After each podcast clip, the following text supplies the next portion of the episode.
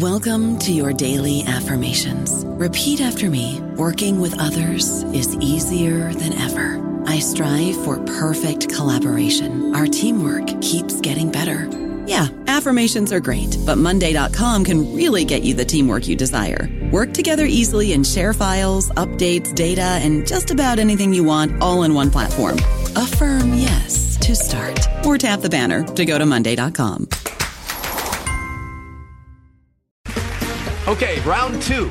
Name something that's not boring. A laundry? Ooh, a book club. Computer solitaire, huh? Ah, oh, sorry, we were looking for Chumba Casino. That's right. ChumbaCasino.com has over 100 casino style games. Join today and play for free for your chance to redeem some serious prizes. ChumbaCasino.com. No purchase necessary. Full prohibited by law. 18 plus terms and conditions apply. See website for details. Hello, everybody. This is Marshall Poe. I'm the editor of the New Books Network, and I'd like to tell you that we have a new and improved website. It has two new features that we think you'll love. One of them is a vastly improved search engine so that when you type in keywords, you'll get a bunch of episodes really quick. The other is the ability to create a listener account. And in that listener account, you can save episodes for later listening. So you can create a kind of listening list. We think these features are neat and we think you'll enjoy them. Please visit the site today.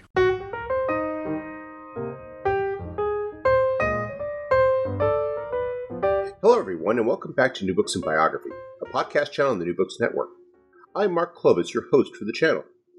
Today I'm speaking with James M. Lundberg, author of the book Horace Greeley Print, Politics, and the Failure of American Nationhood. Jake, welcome to the New Books Network. Thanks so much for having me, Mark. Well, thanks for agreeing to be on our podcast. I was wondering if you could start us off by telling our listeners something about yourself. Uh, so I am um, I'm an assistant teaching professor um, and the director of undergraduate studies in history um, at uh, at the University of Notre Dame in, in South Bend, Indiana. Um, so I teach classes in U.S. history and I direct our undergraduate program in um, in, in, history. Hmm. What was it that led you to write a book about Horace Greeley? So this is a project that goes back to graduate school. Um, this was my this was my dissertation, very very different, uh, very very different product from the book. Um, but I became interested in Greeley um, when I was reading for my comprehensive exams um, in my I guess in my my third year of graduate school, um, and I had to read Daniel Walker Howe's book, uh, "The Political Culture of the American Whigs." Which has a half chapter uh, about Horace Greeley, and I just became totally fascinated by this very bizarre character. Um, you know, a newspaper man who was part intellectual, part politician, part celebrity, and it seemed like there really wasn't all that much out there about him um, at the time. Now, I, I, wasn't the only one to see this, and there there were some other books that came out while I was working on the project. Um, but the work that did come out didn't I don't think it really got at what I was most interested in, which was the print and journalism angle. Um, this is something that I'd been really interested in going all the way back to college. Uh, you know, I had been very taken uh, with Benedict Anderson's book about nationalism, uh, Imagine Communities, as many people uh, have been taken with that book. Uh, and, and Anderson talks about newspapers as this kind of key cultural infrastructure in the making in the making of modern nations, uh, which I, which you know as a young college student I thought was such a cool conceptual idea. Um, and so uh, somehow somehow stuff that I was really interested in um, all came together in in in Greeley, um, and so yeah, I went with it. I have to say this one of the things I enjoyed about your book was how you explore Greeley at this really uh, pivotal point in the emergence of American journalism, this transition from it being something of an elite press to being something of a mass press, and his the role that he assumes in this, the how he envisions himself. It, it's difficult to think of, of many people who preceded him who had a similar, uh, uh, you know, oracular role, who were the, seeing themselves as not just producers of, of entertainment, but but you know people that were essentially just as public oracles who were seeking to uh, you know establish this vision. And I especially like as well how you make it clear it's not just that he sees himself as a person who's going to spout off on the issue of the day, but he has a very you know he has a vision that you identify and trace over the course of this very long career in journalism. Yeah. So, um, yeah, I think oracular is a is is is a good word for how Greeley sees and understands himself as a newspaper man, um, and how he sees and understands journalism. Uh, so, so you mentioned that that he he comes up in in, in journalism at this moment when um, the popular press is is absolutely exploding. So he's in he's in New York City, um, kind of at the moment of creation for the modern pop, popular popular press. There are these new, uh, very cheap daily newspapers that are uh, that are coming out. Um, the, the the New York Sun, um, later on, a little bit, a couple years later, the the New York Herald, and these are papers that are incredibly incredibly popular and show you know this this great potential of the press as this this very very popular medium um, and yet to to Greeley they're horrifying because they're full of all kinds of uh, kind of low lowly what he sees as lowly content. They're they're they're taking these stories and they're kind of scraping them from the underbelly of, of urban life something that Greeley is kind of horrified by um, even though he he willingly moved to New York City. Um, and so so he he he thinks that the press is this incredibly powerful tool um, for for kind of elevation, for instruction, for uh, for for unifying people and kind of bringing them together and giving them uh, kind of the correct political views and ideas. Um, but he sees it as being as being kind of bastardized by by these these popular newspapers, um, and so that's really the genesis of his of his of his vision for himself as, as an as an editor. It's it's something that he develops and articulates um, in response to this kind of revolution in the popular press that is that is going on around him. Um, I was wondering if you could maybe take us uh, back a bit. How does Greeley get into journalism, and then how does he get to New York? Where, from where is he coming? Yeah, yeah, yeah. So, um, so Greeley is a is a New Englander originally. Um, he was born into a kind of declining farm family in in New Hampshire. Um, as as a, a, child, his his father when when Greeley was a child, his father lost their farm in a place called Amherst, New Hampshire, and from there the family kind of bounced around northern New England on rented and very very unproductive farms. Um, Greeley very much resented his his parents as people who were on the wrong side of these massive economic changes that were happening in the in the beginning of the 19th century. Um, he sees them not as victims of these changes, but as as as kind of personal failures. And so, you know, he he becomes this kind of Whig modernizer striver type, where he sees them as these backward people who have who have just failed to keep up with the times. Um, and when he's a teenager, he kind of splits with the family. Um, it's not it, we, we don't know that much about his early life because there's there's very little documentation about it. But um, while the family is in Vermont, he kind of splits off from the family and becomes apprenticed to a printer in this tiny, tiny town in Vermont that happens to have a newspaper uh, that's called the Northern Spectator, and the town is called East Poultney, Vermont. Um, and you know, he works at this he works as an apprentice and he works this paper for for a few years um, and you know if you are a young printer um, in the 18 late 1820s 1830s he goes to new york in 1831 um, new york is a good place to go. Um, as i said before this is new york to him is this kind of complex and terrifying place uh, one that he really never got comfortable with. But it was a place that was exploding in print um, um, in journalism, and so it's a good place to go if you're a penniless printer from the sticks who has you know who has memorized Benjamin Franklin's autobiography. Um, and so you know he goes to New York City in 1831. He works in various print shops. Um, first, as you know, just as, as a kind of journeyman printer. Um, he tries his hand at a couple of failed ventures, including a short-lived daily newspaper. Um, before he he founds um, uh, a weekly paper called the New Yorker, which is kind of news and literary weekly, nothing to do with the modern New Yorker. Um, uh, this is a paper that's, that's kind of modeled on the, the weekly newspapers that he grew up with um, and that he worked on while he was while he was while he was an apprentice. So that's kind of that's kind of how he gets he gets started. Uh, this is also, I think, a good point which we can talk about a bit his involvement with politics because this is mm-hmm. something mm-hmm. that it, it's it's fascinating how we have this throughout American history this uh, ever evolving dynamic between uh, between publishing, print, journalism on the one hand, and then the political scene on the other. And you described not just his efforts and labors as a journalist and an editor, but you're also talking about this engagement that he has with politics, which in some ways is very surprising today. I mean, you have him actually getting elected to Congress at one point. You have him you know, running for various public offices or, or aspiring to various public offices mm-hmm. without success.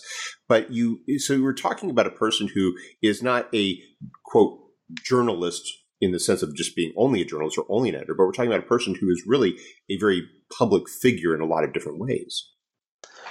Yeah, yeah, it's it, he, he's he's a figure that I think you know maybe maybe 20 years ago, uh, maybe 25 years ago would have been harder to place.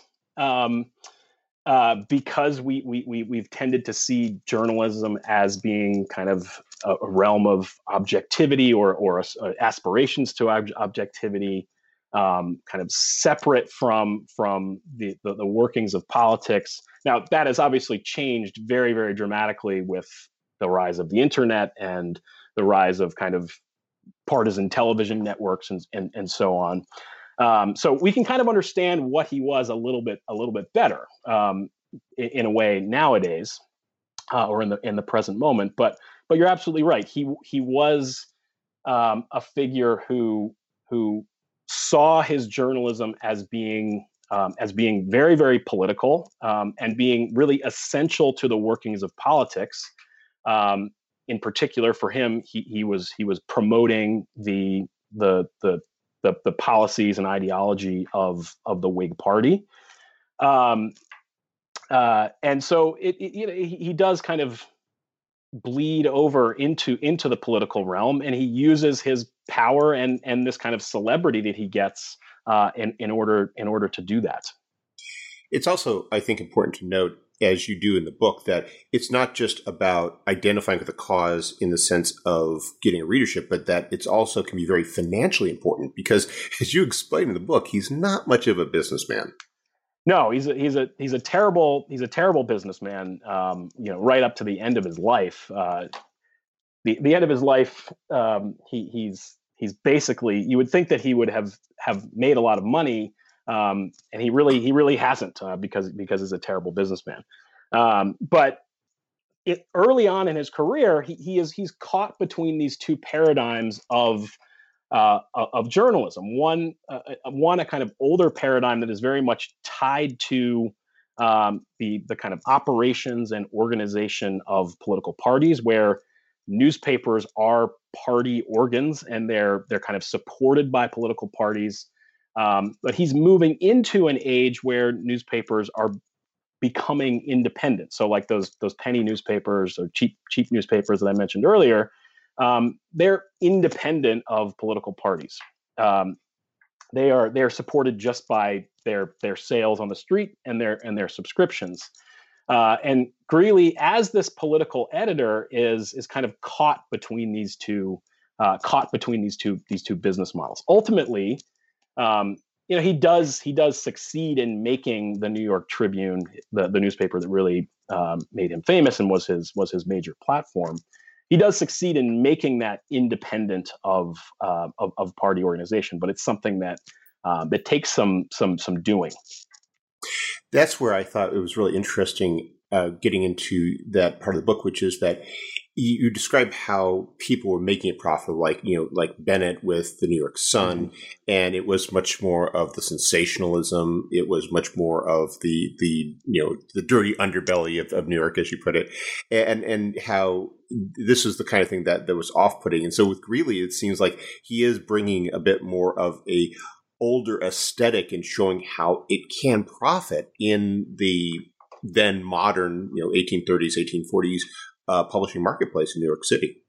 Right, exactly. He he he wants to show that you can have a kind of um, a, a, a, newspaper that can succeed in the marketplace uh, without playing to the kind of base interests or or low grade tastes of the masses. That you can have a kind of elevating and uplifting newspaper that can also survive um, on its own. So in the in the prospectus of of the Tribune when he's about to start it, he calls it, I think, a paper that should be welcome at the family fireside or something like that. Um, when he when he founds the um, uh, the New Yorker, his his his his first weekly newspaper, um, he says he has a line about how there are people who tell us we cannot succeed without humbug, which is kind of for him describes uh, the the the kind of untruthful, uh, sensationalized workings of the popular press. And he he says we respond to those people. We shall try. Um, and this is you know this is precisely what he wants to do. He wants to succeed without humbug. He wants to succeed without this um, without this this low level content that is just playing to um, you know the, the, the masses. So, what was the New York Tribune like as a newspaper, and and to whom did it appeal as a, in terms of readership?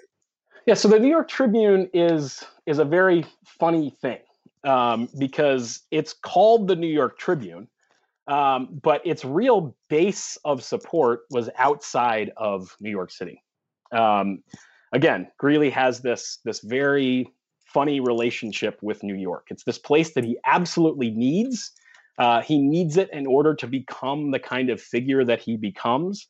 Uh, but it's also a place that he that he kind of despises, and that let's be honest, doesn't really have a huge constituency of people who are um, who are kind of into what he what what he is what he is trying to do. So the the Tribune is never never all that popular within New York City itself. It has this daily edition um, that has you know a modest circulation, but not not a circulation that matches uh, Bennett's uh, Bennett's New York Herald. Um, but he has this huge base of support outside of New York City um, in a weekly edition. So every week, um, Greeley and his editors produce a kind of weekly digest of the Tribune, the, the weekly Tribune, um, that goes out through the mail to places all across the country, especially um, especially in the north, mostly mostly in the north, um, and has this huge following of people. Um, you know, extending from from northern New England into um, into the kind of Yankee parts of the of the Midwest, all the way out into Iowa and and, and Wisconsin. Um, and these people kind of worship Greeley. They they they see Greeley in a lot of ways as the oracular figure that he imagines himself to be. Um, they first of all they think that he writes every word of the newspaper, which is not not true.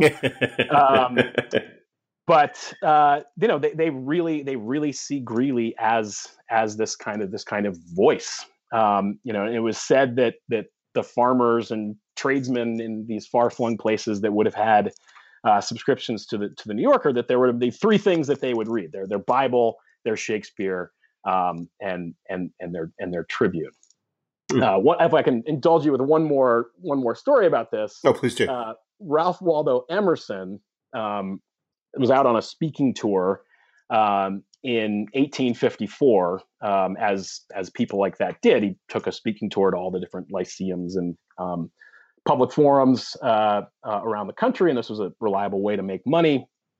And he's he's way out in in in the Midwest, um, and he's writing a letter about this experience to uh, the Scottish thinker Thomas Carlyle, uh, and he notes that he's kind of like a week behind Horace Greeley on this speaking tour.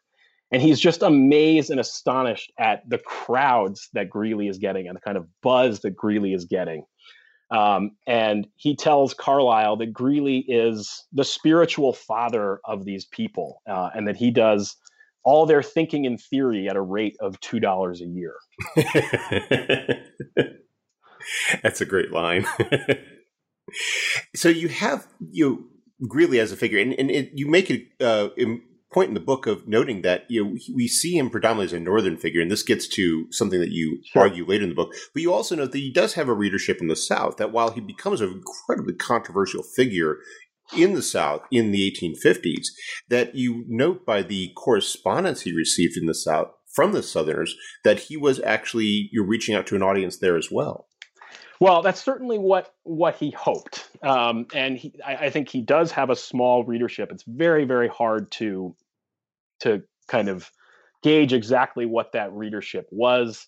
Um, you know, there, there's all kinds of anecdotal evidence that um, Southern postmasters would refuse to deliver uh, the, the, the Tribune to to to the to the people who had paid for their subscriptions. There are stories of of copies of the Tribune being doctored to look like the New York Herald so that they can trick the postmasters and get it out to the to the pe- these people in the South.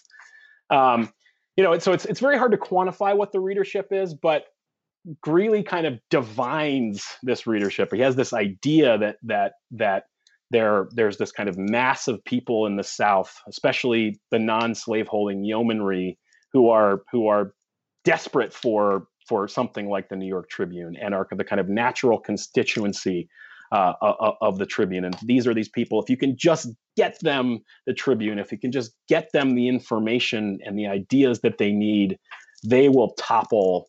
Uh, they will topple the planter class. They will topple the slave power. So, like a lot of like a lot of um, Republicans, Lincoln was was the same way. This kind of sort of misplaced faith in the Southern yeomanry um, and so anything that Greeley gets from from the South and from these people who he thinks are out there in these great masses, he interprets as um, as evidence that, that that that there's this kind of revolution that's just waiting if you can just get them uh, if you can just get them the Tribune. I don't know about you, but I'm very busy and I don't have a lot of time to cook. That's why I subscribe to Factor. Eating better is easy with Factor's delicious, ready to eat meals. Every fresh, never frozen meal is chef crafted, dietitian approved, and ready to go in just two minutes. You'll have over 35 different options to choose from every week, including Calorie Smart, Protein Plus, and Keto. These are two minute meals. Factor meals are ready to eat and heat, so there's no prepping, cooking, or cleanup needed. They're flexible for your schedule. Get as much or as little as you need by choosing your meals every week. Factor is the perfect solution if you're looking for fast, premium options with no cooking required. Sign up and save. We've done the math, and this is important. Factor is less expensive than takeout, and every meal is dietitian approved to be nutritious and delicious. Head to factormeals.com slash NBN50 and use code NBN50 to get 50% off. That's code NBN50 at factormeals.com slash NBN50 to get 50% off. This is relevant to what you're uh, examining in the book because you're not just talking about how Greeley is functioning with energy, you're talking about this vision that he develops, that he uh, that he advocates for, that he uh, that he promotes in the pages of the New York Tribune of, of, of American nationhood. What what exactly is this vision of nationhood that he has, and uh, how does he develop it in over the course of the 1830s, sure. 40s, and 50s. Sure. Well, I guess the place to place to begin is to just say that that like a lot of Americans in the 19th century, um, Greeley understood the United States, the American nation, in kind of providential world historical terms. You know, America was destined to stand as this model of liberty and self-government uh, for the rest of the world to to follow and emulate. Uh, but at the same time, there are these internal problems. You know, 40, 50, 60 years after the revolution, there are all these ways in which American nationalism feels incomplete, um, not fully realized. It's not this kind of organic idea or experience that it is for uh, for European nations you know it's beset by these regional differences and these sectional tensions particularly over slavery um, that that keep on cropping up. Um, and so, you know, in the world that Greeley grows up in, and in the the print culture that Greeley grows up in, um, you know, I think there are really these ways in which American nationalism is oriented around the project of making the nation whole, uh, oriented around kind of resolving these these problems and contradictions uh, of, of, American nationalism. And so, you know, I, I really think that his theory of journalism as a kind of unifying and nationalizing um, force comes out of that, comes out of the the kind of powerful and yet and yet at the same time weak and kind of contradictory nationalism um, of the early republic and the print culture that is very much geared toward trying to fix those problems and, and contradictions. So he kind of takes that and and puts it into a, a popular journalistic platform. What is makes this so vitally important, as you point out in the book, is that he's doing this though at a time when you're seeing this growing sectional impetus yeah. over the issue of slavery. And that's the tension that I, in those chapters that I thought was really fascinating, how he is promoting this vision and he never loses this vision. He, he, he holds fast to this vision through his entire life. And yet yeah. he, at the same time, is trying to reconcile it with his response to this issue, which he doesn't shy away from. But he's trying to base it's it's sort of like he's he's got the square peg and he's trying to ram into the round hole, and he does right. it in, in, in print for for decades. Yeah, yeah, yeah. I mean, I I I, I think that gets really interesting in the midst of the sectional crisis of the of the 1850s. Um, Greeley, you know, there's there's kind of this great irony of, of the story of Greeley in the 1850s. He does exactly what he sets out to do in a lot of ways in that decade, in the midst of the sectional crisis, which is to create a community, uh, what what he what he called as a, as a young journalist, a community of thought and feeling uh, among people through through print, through journalism. Obviously, there there are other things other important things happening politically, the formation of the Rep- Republican Party, and so forth. Uh, but he's a really, really important figure in kind of helping to, uh, to, to use Anderson's Benedict Anderson's language to imagine the community of the North, imagine the community of the Republican Party um, through his journalism. And so he becomes an, a kind of oracle um, in in that process. But but as you say, um, he becomes a, a, sectional oracle. He becomes he becomes an oracle to to one part of, of the country, and in a way that really accelerates um, the, the, the growing sense of difference uh, between North and South, and and bec- he becomes a flashpoint for Southerners in helping them to imagine the North as um, as a separate and distinct thing. That's one of the things that I thought was really fascinating. I did appreciate you could, because there's you have also all these more focused abolitionist editors, people like William Lloyd Garrison, who are publishing and who are uh, who are the subject of much Southern ire. But as you point out, you, while Greeley himself is uh, not a supporter of slavery, th- he's not as as strident on this, and yet th- many Southerners, as you identify, they find Greeley to be the more uh, uh, uh you know, objectionable figure in, in some yeah. ways. Absolutely. They, I mean, they're certainly aware of William Lloyd Garrison. They're certainly aware of the abolitionist movement. Um, but, but in a way, Greeley, Greeley is, is more frightening um, because, because he has this incredible platform, because uh, the Tribune has this massive circulation um, across, across the North. Um, and so they project a lot of their fears and ideas um, and kind of horrors about the North and what they see as this kind of fanatical um, abolitionist North onto Greeley. Uh, because again, because Greeley is is is so popular and has such a huge platform. I, I, thought it was interesting as well how you examine how it how this uh, ish, this struggle, this this conflict shapes Greeley's nationalism. How I, I love the way you defined it in the book, where you're talking about how he develops a, a sectional ideal of American nationalism. You know, it's, it's it's it's much it's very it's much more which is too understandable to a degree, which is, you know, he's reflecting his background as a Yankee concept, but it's one right. in which he's basically sort of wanting to see the entire nation writ large as, as embodying that relatively parochial concept. Absolutely. And this is something that goes back to his his kind of hopes and dreams for the Southern yeomanry. Um, he sees those people as as kind of dormant or sleeping Yankees. Uh, there's people who just who just again just need Greeley uh, or or somebody else to to kind of tell them who they are.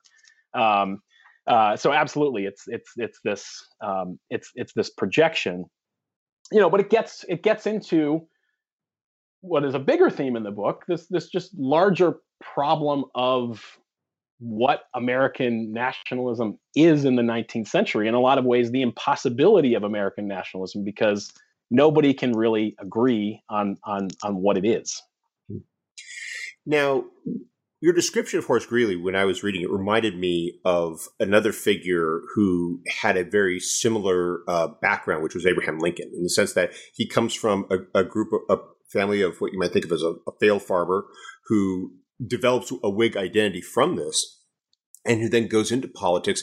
And you have this point at which, when Lincoln comes becomes president in 1860, I was expecting Greeley to you know welcome him with with with open arms, to see him as a kindred spirit. But what you describe when Lincoln becomes this national figure, and more specifically when he becomes president, is Greeley isn't quite as uh, accepting of Abraham Lincoln. You describe a tension that exists between the two men uh, over the course of the Civil War. Why is that?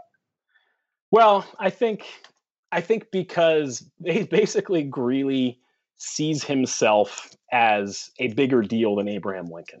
You know, like a lot of people, especially kind of in the established Eastern world of, of kind of East Coast or Northeast politics, um, you know, Lincoln is, Lincoln is this is this kind of nobody, um, and you know, Greeley sort of expects that that that Lincoln should um, should should kind of follow his instructions, should, should, should take his advice. And so, you know, there there there are all kinds of moments where um, where where Greeley where, where this this kind of plays out in different ways. There there's um, their their paths cross at one point um, in in 1860 and uh, or late in 1860, early 1861 um, after Lincoln has been elected, and they're both on the same train.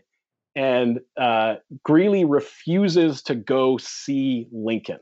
Uh, you know, Lincoln is the president elect, but Greeley thinks that Lincoln should come see him. Uh, you know, which again, just just back to this idea that that, that Greeley sees himself as uh, Greeley sees himself as as kind of a bigger deal than Lincoln, and so Lincoln should show due deference to him. Um, and this this plays out through through through the Civil War, where where Greeley kind of presumes to be able to tell Lincoln what to do. He writes he writes letters to Lincoln, both private and public, um, sort of saying this is this is what you need to. You're doing the wrong thing. Um, you should just you should just you should just listen to me. So it's a very it's a very uh, it's a very fraught relationship, and it's actually a very fraught relationship from the beginning. I should mention that um, that going back to um, Lincoln's election for Senate in 1858, or Lincoln's campaign for Senate in 1858, um, Greeley is kind of wishy washy on whether or not he's actually going to support Lincoln when Lincoln is running against um, Stephen A. Douglas. And this is something that Lincoln and his, um, you know, in his cohort do not forget. So, so I, I, was thinking about how, how Greeley's attitude mirrors in some ways that of another New Yorker of the time, which is William Henry Seward. I was thinking about how there seems to be that New York attitude of, you know, which is fascinating to see it in Greeley, given that yeah. very uh, you know fraught relationship that he has with his adopted hometown. But yeah. he, he, he seems to definitely by the 1860s have internalized the sense that you know you're a New Yorker, you can pretty much make those decisions for people. Absolutely. Now, now Seward is an interesting is, is another interesting figure for Greeley because um, yes, they share this kind of imperious attitude toward Lincoln, particularly um, when Lincoln is just is just emerging. But uh, Greeley has also fallen out with with with William Henry Seward by this point. Um, uh, they they had a falling out in in the 1850s over over you know uh, political political matters and uh, kind of in the midst of the breakup of the Republican of, of, the Whig Party and the creation of the Republican Party. Um, and then here's another here's another kind of funny layer to all of this. Um, Greeley is really is really an instrumental figure in in um, doing in uh, Seward's presidential aspirations, and Greeley throws his support behind uh, uh, behind Lincoln, basically to to spite Seward, who he's who he's had a falling out with. So this is all very complicated. So, how does Greeley respond to the Civil War over the course of it? Does he uh, you know, to, to what degree is he trying to uh, fit the events to his nationalism, and to what degree does his nationalism change in response to the fact that you have the most, you know, dramatic, uh, you know, conflict and most dramatic challenge to nationalism in in in, in American history? Yeah, Greeley has a hard time with with the Civil War. Um, that's probably the place to start. Uh, Lincoln sort of sums this up uh, by 1864, he says Greeley is an old shoe, good for nothing now, whatever he has been.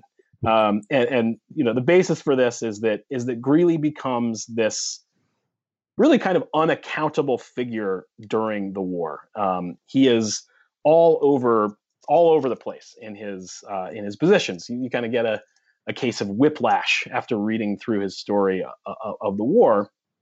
Um, you know, there are moments when he seems like he's on the radical vanguard of the of the Republican Party um, um, in in pushing for for for for immediate emancipation. Um, you know, at others, he is flirting with crackpot ideas for peace on very limited terms and seems willing to kind of sell out the whole idea of of, of emancipation. Um, um, so it's like, what exactly does this guy believe? What exactly does he think? Because you you you can't really understand what what he's doing. And the way I try to understand it in the Civil War chapter is to say that Greeley could only understand this event in these national terms that he understood everything in. That this idea that the Civil War had to be this kind of triumph of American of American nationhood. That that that had to be the outcome um, of of this of this massive of this massive conflict. Um, and so, you know, he's really he's really kind of forcing this onto um, onto you know events that don't really fit that fit that scheme. And so, uh, you know, I, I sort of think his inconsistency comes out of this effort to make the Civil War into this, um, you know, the, the kind of the, the triumph of American nationhood, even though clearly it is it is it is a moment when when the American nation has fundamentally failed. Hmm. And to what degree does this shape his post-war activities? Because you have this very, uh, on the surface, very uh, odd contrast with hit with Greeley as a uh, as a, a, a, very much of a, of a, northern, uh, you know, editor, a Yankee editor who has championed this vision of nationhood that the Southerners rejected, who after the war uh, uh, undertakes this dramatic s- series of steps. And most notably, he bails out Jefferson Davis. I mean, so uh, to, to, what, to what degree is it, is it reflecting, uh, is it a product of that experience, of that effort to try to, you know, maintain that vision of nationhood?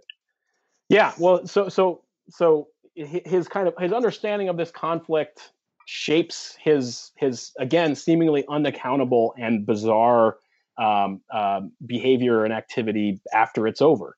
Um, you know, if if the idea of Horace Greeley going to uh, going to bail out um, Jefferson Davis from jail um, is something that you know nobody could possibly have have have predicted or imagined um, if they were just thinking about the the the the antebellum um, uh, Republican Horace Greeley. Nor could they imagine Horace Greeley um, ultimately getting the Democratic Party's nomination for uh, for for president in 1872. um, but again, you know, this goes back to to to a lot of what, what we've talked about here. Greeley has this idea that that there is this kind of core nationalism that exists um, across the country, um, exists among among uh, white Southerners, um, and he again thinks that if you just sort of can get to these people, you can just speak to them the right way, you can kind of awaken this this shared feeling that must be uh, that must be within them. And in the midst of um, his bizarre travels through through through through the Reconstruction um, era until his death in 1872, um, he actually says that if we had just been able to reach these people before the Civil War, um, again, back to this idea, if they could just get them their copies of the New York Tribune, uh, there really probably wouldn't have been a Civil War because we could have had we could have had um, we could have had this kind of collective awakening.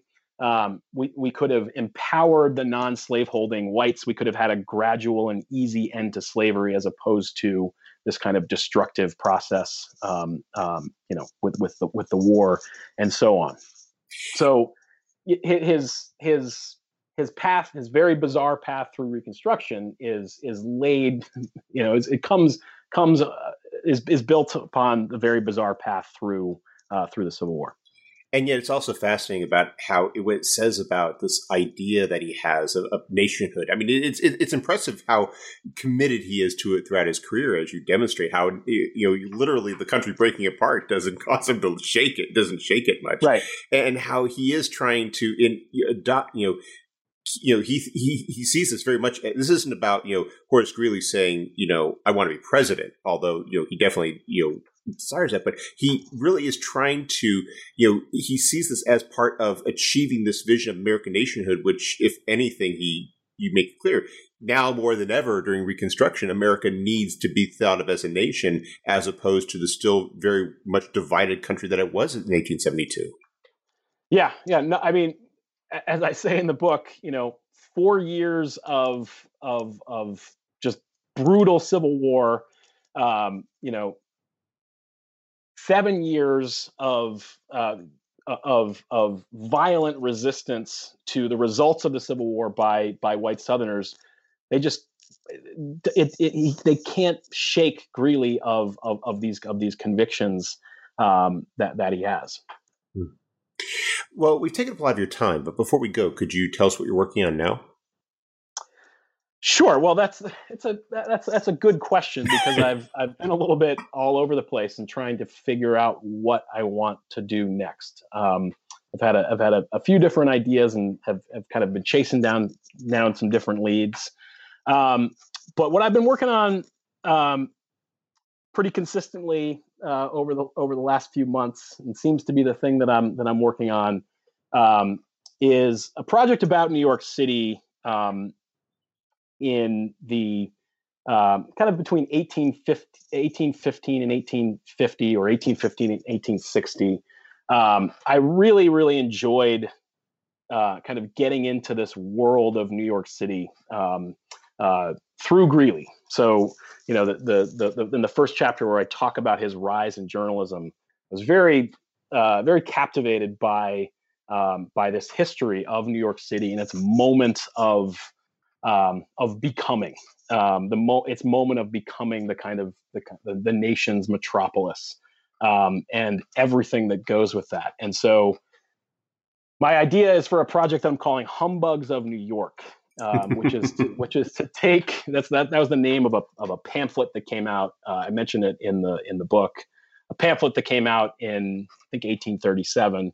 Um, to take uh, to take certain characters who are who are phonies in some way or another, humbugs, um, and use them as a way to try to create um, this very very bizarre thing that is rising up on the uh, uh, on the East Coast um, in, in in this moment, uh, and that place being being New York City. So that that's what like, I've been up to. That sounds like a very fun project. I, I, hope that when you complete it, we can have you back on the New Books Network to uh, talk about it. I'd be I'd be delighted. Well, Jake Lundberg, thank you very much for taking some time out of your schedule to speak with us. I hope you have a wonderful day. Thank you. You too, Mark. I really enjoyed this. Thank you.